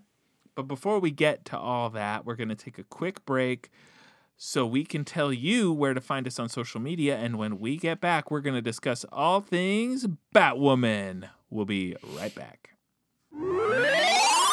Hey gang, it's WonderRob again. And Shoff's here too. We just wanted to take a quick break to let you know where you can find us on social media. That's right. Catch us on Twitter at Geek So To Speak P C, where I'll be tweeting and retweeting all of the latest geek news. Also, find us on Facebook and Instagram at Geek So To Speak Podcast, where yours truly will be serving up those deliciously geeky posts, not to mention memes, trailers, articles, videos, and much, much more. While, of course, Shoff celebrates his inner geek on Instagram with all kinds of geekgasm, oh, inducing pics and memes. If you're enjoying what you're hearing, let us know. Find us and follow us, rate us and review us on iTunes, SoundCloud, and Google Play. We got new episodes every week, so don't forget to tune in. Same geek time, same geek channel. And we're back. That's right. We are back, and we are talking about Batwoman Season two. But before we do that, we hinted earlier in the show that we uh, were going to um, introduce and and allow for the corrections department to have a few moments to talk about uh, what he wants to talk about. But specifically, the reason why we moved it to later in the show is because what he wants to talk about has a lot to do with Batwoman. So um, without further ado, we bring to you, in review, with the Corrections Department. Hello, everyone, and welcome back to another segment of In Review with the Corrections Department. I'm going to attempt to recap Season one of Batwoman for you in about under ninety seconds. So the beginning of Season one of Batwoman takes place about a, a year before uh, we see her in the Elseworlds crossover from a few years back. Um, and in that, she's she's a child. Um, her and her sister, Beth, are in a car crash. Their mother dies. And then, you know, flashback to the present with her. Uh, she meets Luke Fox, which is Lucius Fox's son. And then um, she becomes Batwoman. You know, her stuff ensues. And then from there, a little bit of time passes. Um, and then we meet back up with where she was in Elseworlds, the previous crossover year. But then this is where stuff kind of gets weird and the timeline skews off. And I'm not really sure how where it comes back into where we see her in Crisis on Infinite Earths, because at that point, she's still a year before where everybody else is in the C W verse, Arrowverse at this point. And you'd think there'd be a passage of time after Uh, the Elseworlds segment where it comes back to that, but there's not. And then there's all this stuff that doesn't make sense with the timeline, and then J F K assassination doesn't quite sync up there, and Flat Earth, and you know. Well, all right. That is your recap of Season two, and as you can tell, things season got a one. Little... I'm sorry. Th- thank you. Season one. And, and things got pretty hairy towards the end. Uh, uh, I actually listened to this one all the way through. Um, well, maybe you didn't. You called it Season two. Well, I was staring at the agenda and I was looking at the Season two. So it was like, it, it was, you know, one of those moments, one of those moments, you know, like when Chuck Schumer, uh, he's staring at his, uh, at what he's trying to say when he's in the Senate. And instead of saying, election, he says erection. Oh, ooh, that was quite the boner. um, yeah. So, uh, so yeah. So Darth Vibbert, our corrections department, gave quite the recap of season one, and I gotta say, after hearing his recap, because I I did not see any of season one, and I know WonderRob didn't either. that that did not make me want to watch season one. Well, I just wasn't particularly impressed with her character when I watched Crisis on Infinite Earths. Right. Um, again, it's the it's Dollar Tree D C. I decided that Walmart D C isn't isn't an accurate description for the C W shows, but you know what? It could be it could be an accurate description for like Titans. Okay. Or Doom Patrol. Although Doom Patrol's supposed to be pretty good.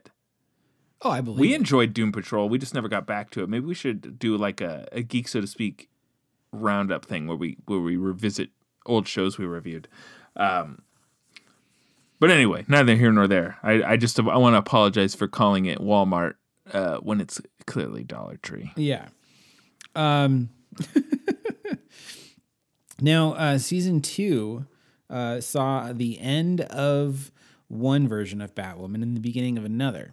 Uh, the previous uh, person to hold the mantle of Batwoman was Kat, uh, Kate Kane, played by Ruby Rose.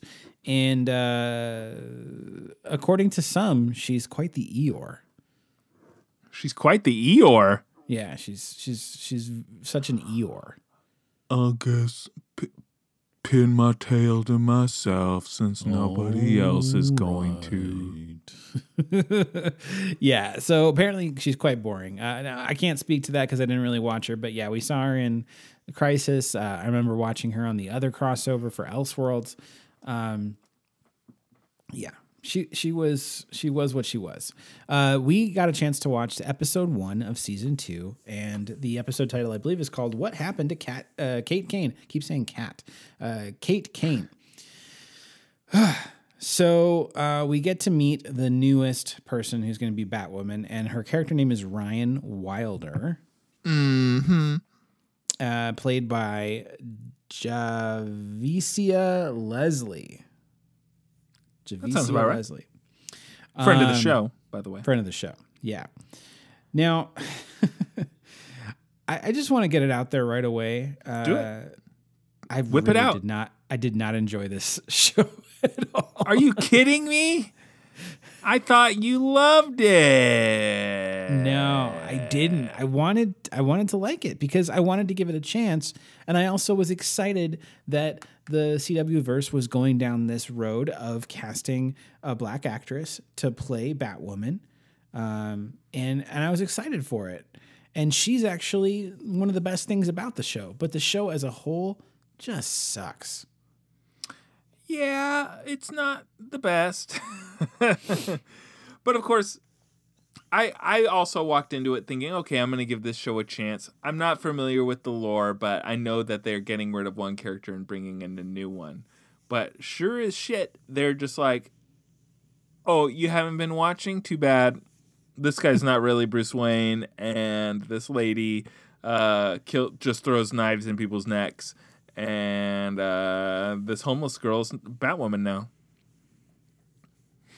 Yeah, did you feel, because both of us came into this really not knowing the cast at all, did you feel confused just by the sheer amount of, of characters on the show that they didn't really spend any time sort of reintroducing the audience to? I mean, yes and no. I, I was able to sort of get the idea of who these characters were after watching for a little while, but it, it certainly would have been nice if they did. But they're not treating it like a reboot of the series. They're just no. treating it like, and now this person's Batgirl. You've been watching, where I went into it thinking I was seeing a reboot of the series. And so I, I think that might have just been my problem now, the whole time. So, so apologies to any diehard Batwoman fans out there. So uh, the general synopsis of, of the show, uh, Ryan Wilder, uh, surprised because the Kate's Kate's plane is basically seen crashing in uh, from National City, and spoiler in yeah in the wreckage of of uh, this whole plane crash is a functioning batsuit. Yes, and so I took a lot of notes. Oh, you did? Of everything that I thought was stupid. Uh, so I'll just I'll keep keep talking about the plot, and I'll just interject when my okay. Notes that are sounds great. Do you have anything to interject right yet, or are you good? Uh, so. Yes. First of all, uh, you said that this plane crashes and then the, the homeless girl happens to see it and uh, she finds a bat suit. Uh, good thing the skin-tight leather bat suit fits like a glove to her. Uh, Super Wig is uh, remarkably undamaged. Yeah. And then uh, what I thought was interesting was... What did I write here? Here it is. So I had to scroll.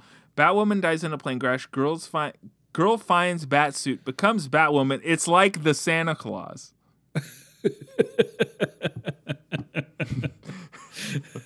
You put on the suit.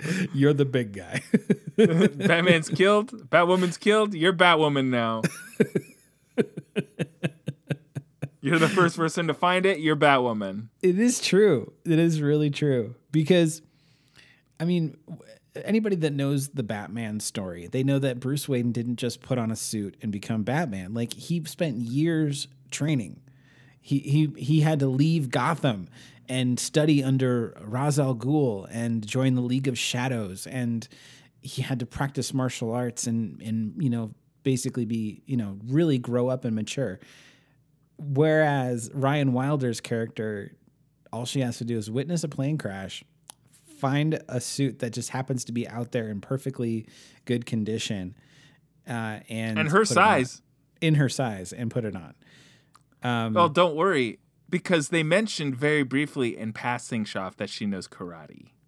Oh, I loved that. I when I heard that, I was like, oh my god, oh my god, are you going to sign up with the? Are you going to sign up with the dojo in your blah blah blah? Did you find it blah blah? Are you? In a, you're a black belt, right? You know, like all this stupid dialogue where it's just like.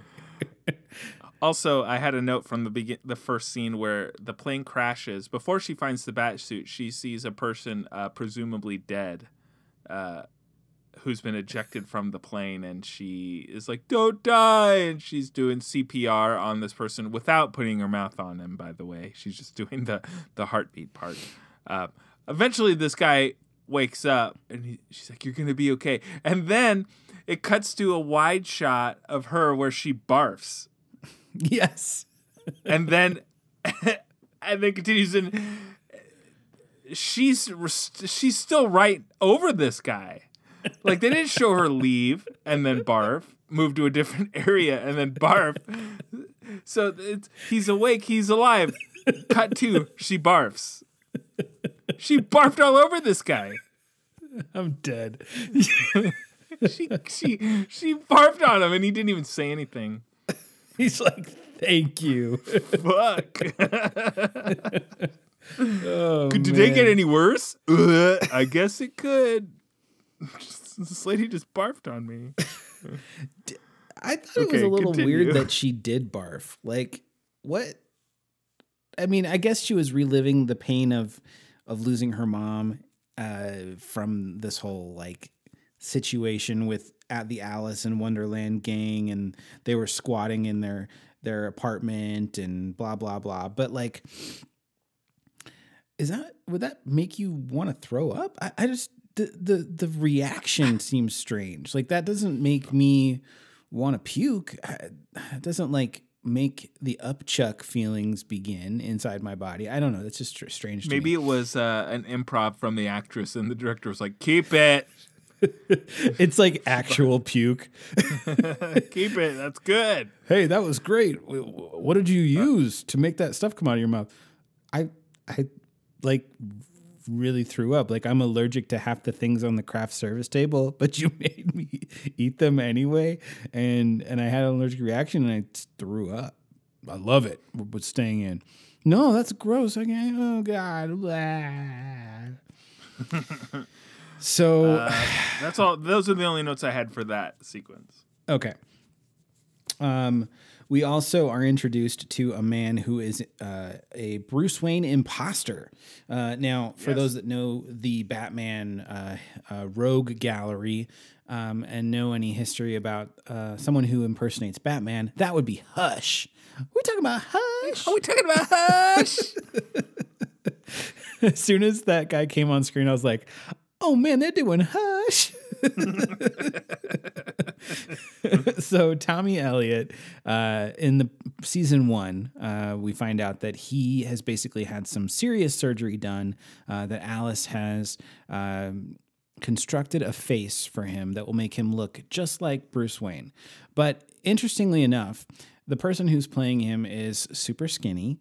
Um Uh, Tommy Elliott, I'm saying, is is a skinny guy, does not have the same hair or whatever, but apparently when you do facial reconstruction, that also fixes the rest of the body too, uh, and, and, and the hair. So they must be using that face-off technology. Oh yeah, where it also changes the body.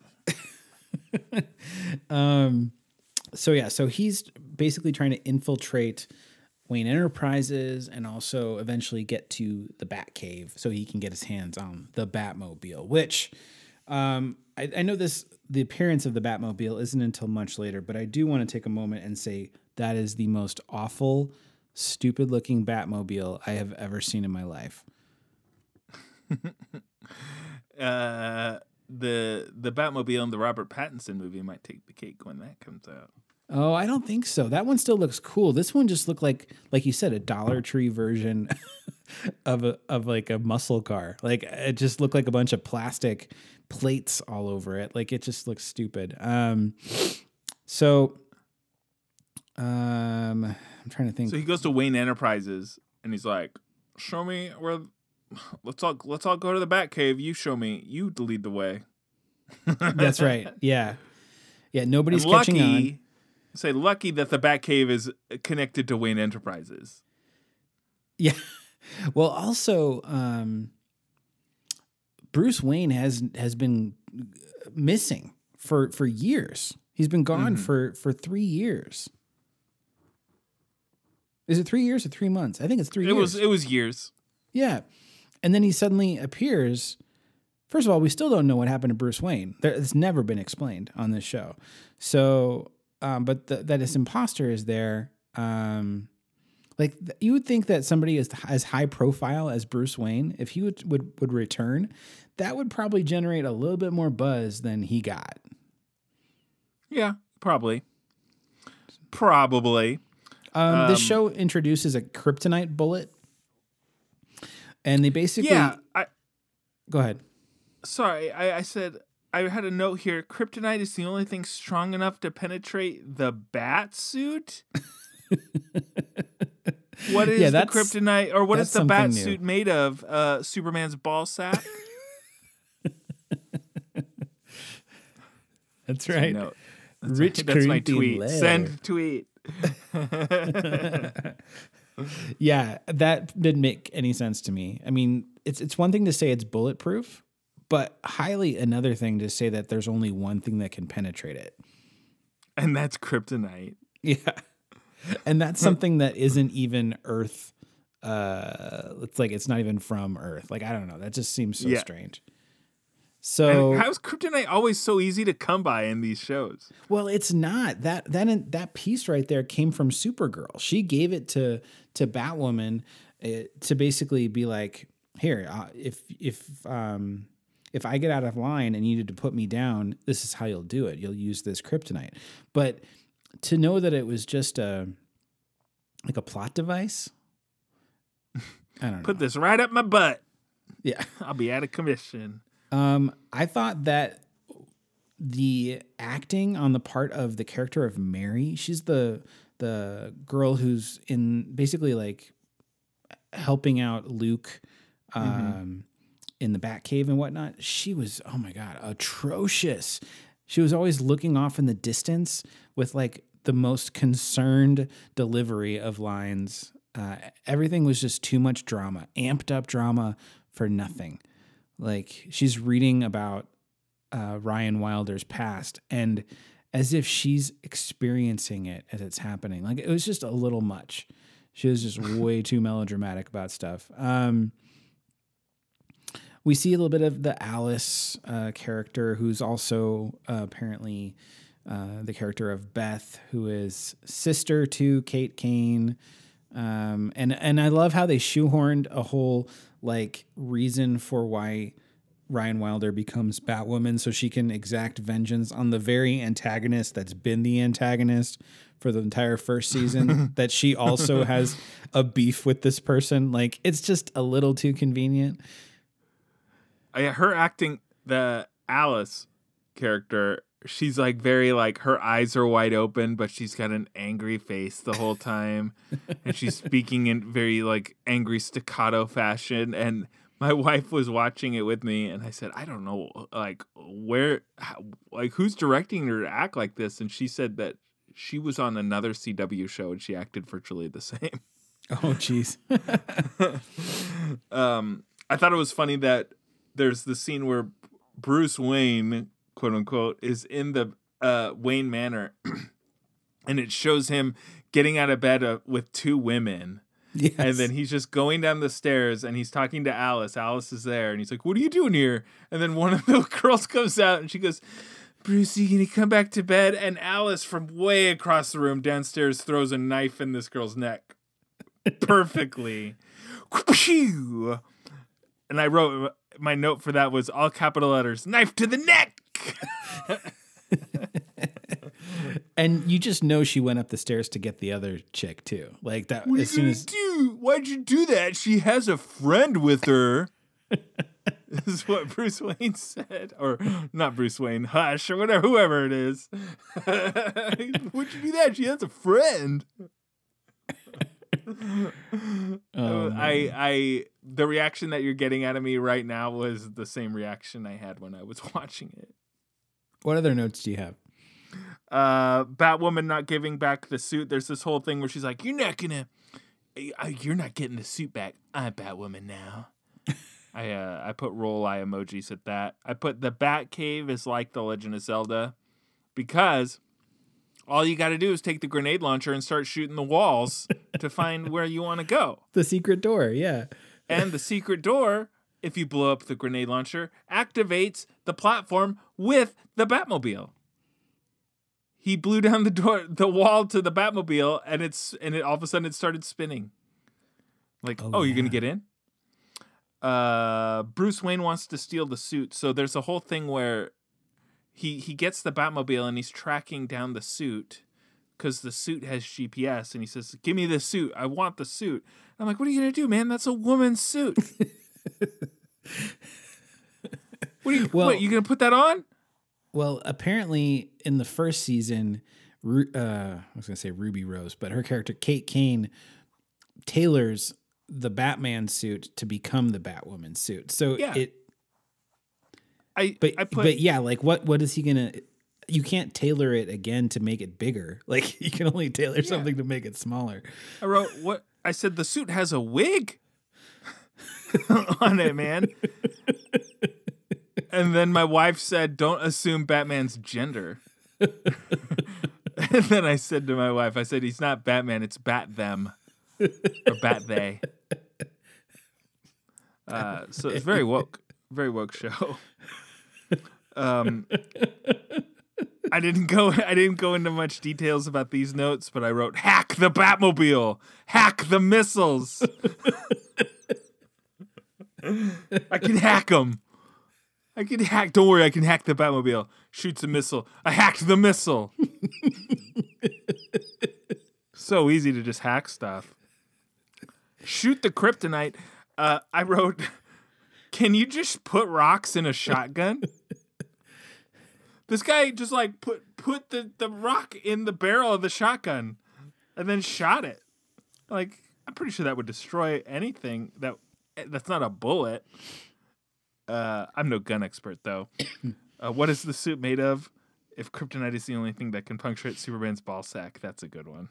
That's a good note. I had to read it twice. Uh, the bat signal is so small. They showed the bat signal at the very end, and the thing is is about as big as my laptop. It's like a flashlight. And it had this giant bat signal in the sky. I was like, that's not real. Uh, and my last and final note, all, all caps, kryptonite blood. Yes. She got shot with the kryptonite. She's like, I'm fine. The girl says, let me see your wound. No, I'm fine. And then, of course, the stinger is her looking at her wound, and it's glowing green, and and there's, like, green veins all around it. Uh-oh. Yeah, she's got some kryptonite, kryptonite poisoning. poisoning. Yep. Uh-oh. Uh, so as you can tell by my notes, I thoroughly enjoyed this episode, but not for the correct reasons. My favorite of them all being Batman wanting to steal Batwoman's suit. Oh my gosh. Again, no pressure. If he, I've seen, uh, some drag queens come out on RuPaul's Drag Race in Bat Batman motifs, and they've looked pretty good. So if that's his M O, great. I'm all I'm all for it, but otherwise he wasn't thinking it through, and that suit's not going to fit. Mm-hmm.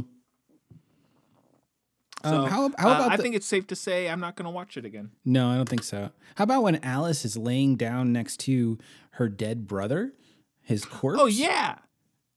What how was long that? Has he been dead? What was that about? Yeah, seriously. He looked he looked pretty he, he looked pretty pink. He didn't look like a like a super long dead corpse, but I mean. I That's what I thought. I was like, he must have just died. But like, he didn't even appear once in the episode, like until that point. So I'm like, what? When did he die? Like, how long? That poor actor. He's just making scale for like non-speaking parts. You know? He was making so much money. Now, now his de- his pay has been deducted significantly, just to lay there. And he and the best part is he had to sit there and get that makeup on him first. Yeah, yeah, scar, seriously. The scar on his face. Poor guy. Oh, man. Well, yeah. I think, Wonder Rob, your notes nailed it. You you, you totally... I, I actually was worried that this part of the, the show was going to really suffer because I didn't enjoy this show. I didn't have much to say about the show other than the fact that I didn't enjoy it. And I was worried that it would just be like a boring segment. But I was so wrong. Um, you you breathed new life into this segment, and um, I've I, I haven't laughed this hard in a while. So thank you. I really uh, I came through with the Superman ball sack uh, metaphor. Yes. As a matter of fact, I'm putting it in the show notes. Why? And here's a question: why is everyone on this show related to somebody important in the Batman universe? Like, like everybody is. Yeah, Luke Fox, okay, the son of Lucius Fox. Uh, Kate Kane is the cousin of of Batman, of, of Bruce Wayne. Then you've got, um, uh, what's her name? Uh, whoever, Julia Pennyworth. We've got the daughter of Alfred Pennyworth. Oh, yeah. Like, everybody is related to somebody important, but they're not important. The dead guy with the scars on half of his face is the, the second cousin twice removed of Two-Face. Yes, exactly. Yeah. Exactly. So I was just kind of like this. They're really having to like go all these degrees of separation. You know what it's like? It's like Tiny Toon Adventures. But, Thank you. But, but for Batman. Where's Plucky? Yes. Show me Plucky. I put the keys down the hole. Just so that's a deep cut. That's a deep Tiny Toons Adventure reference for you guys. Oh my gosh. Anyway, all right. When I think when we're uh, when we're pulling out Tiny Toon Adventures reference references, I think that's usually when you can tell the podcast is about over. So. Thanks for thanks for uh, making it all the way to the end of this uh, in-depth conversation about Batwoman. We appreciate it, you guys. Thanks for sticking with us. If you haven't already subscribed, again, do me a personal favor. Go ahead and hit the subscribe button and leave us a review while you're at it, because you will not re- regret it. I almost said you will not recommend it. That's not true. You will recommend it to your friends after you hear what we say to you. This this whole th- this whole segment's gone off the rails, Shoff. I tried to save it. I tried to save my my uh, phrasing screw up, but just review the show. That's all I'm trying to say.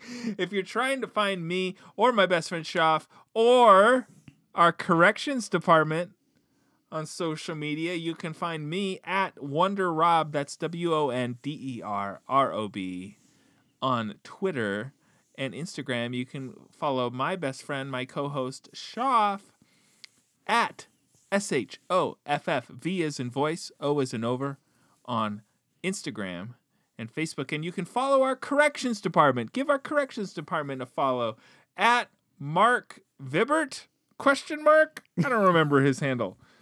So I'm just going to shoot. I'm just going to shoot in the dark that that's his handle for right now. M A R C V I B B E R T on Twitter and Instagram. Uh, or it might be under Darth Vibbert. Tell you what, we'll get you more accurate information for next week. I only just decided to plug him at the last po- at the last possible second, so I didn't do any research on this. I've been following him for years. I don't have to remember his tag. Yeah, it's I've like who who who memorizes each other's phone numbers anymore? We don't do that. Oh shoot! Don't get me started on phone numbers. Uh, next week, Shoff, uh, we're reviewing something a little out of the ordinary. What's it called? Is it Resident Alien? Shoff doesn't remember the show that he wanted to review. Well, but, I, we hadn't confirmed that we were doing it yet, so I wasn't sure. Okay, okay all right, all right. So m- next week, sorry, next week, uh, potentially we're going to be reviewing Resident Alien. Uh, what is Resident Alien? Your guess is as good as mine, but we're going to be talking about it next week, unless we find something that we'd rather talk about for next week. So let's uh, let's just uh, let's just say we don't know yet what we're talking about next week, but one thing will be for sure next week, Shoff, is that we'll have plenty of geek news, we'll have plenty of our best friend banter, we'll have plenty of corrections from the corrections department, including probably what is this alien show, since we uh, aren't super familiar with it right now. So I'm sure he'll have a lot to say about that. Uh, any final words, Shoff, before we get the heck out of here? Um, only to say that I do know that Resident Alien is a sci-fi show on the Sci-Fi it, Channel. And it, it does is, technically fall under the Geek News umbrella. That's right. Or the Geek So To Speak umbrella. It stars Alan Tudyk, and he plays like a crash-landed alien uh, in a Colorado town, and he ends up having to basically replicate human form, uh, and live amongst humans and stuff. And I think like he initially wants to kill humans, but now I don't know. It's, it's a dramedy is how it's being described. It's a dramedy. All right. Well, we'll have more on that dramedy next week, unless we don't. And that's my Geek So To Speak promise to you, folks. Well, no matter what, we will see you next week. Same geek time. Same geek channel. Take care, everybody. Alien erection? What's it called? You guys are fucking lame. Make no mistake. There will be a trial, and when that trial ends, senators will have to decide if they believe Donald John Donald John Trump incited the erection against the United States.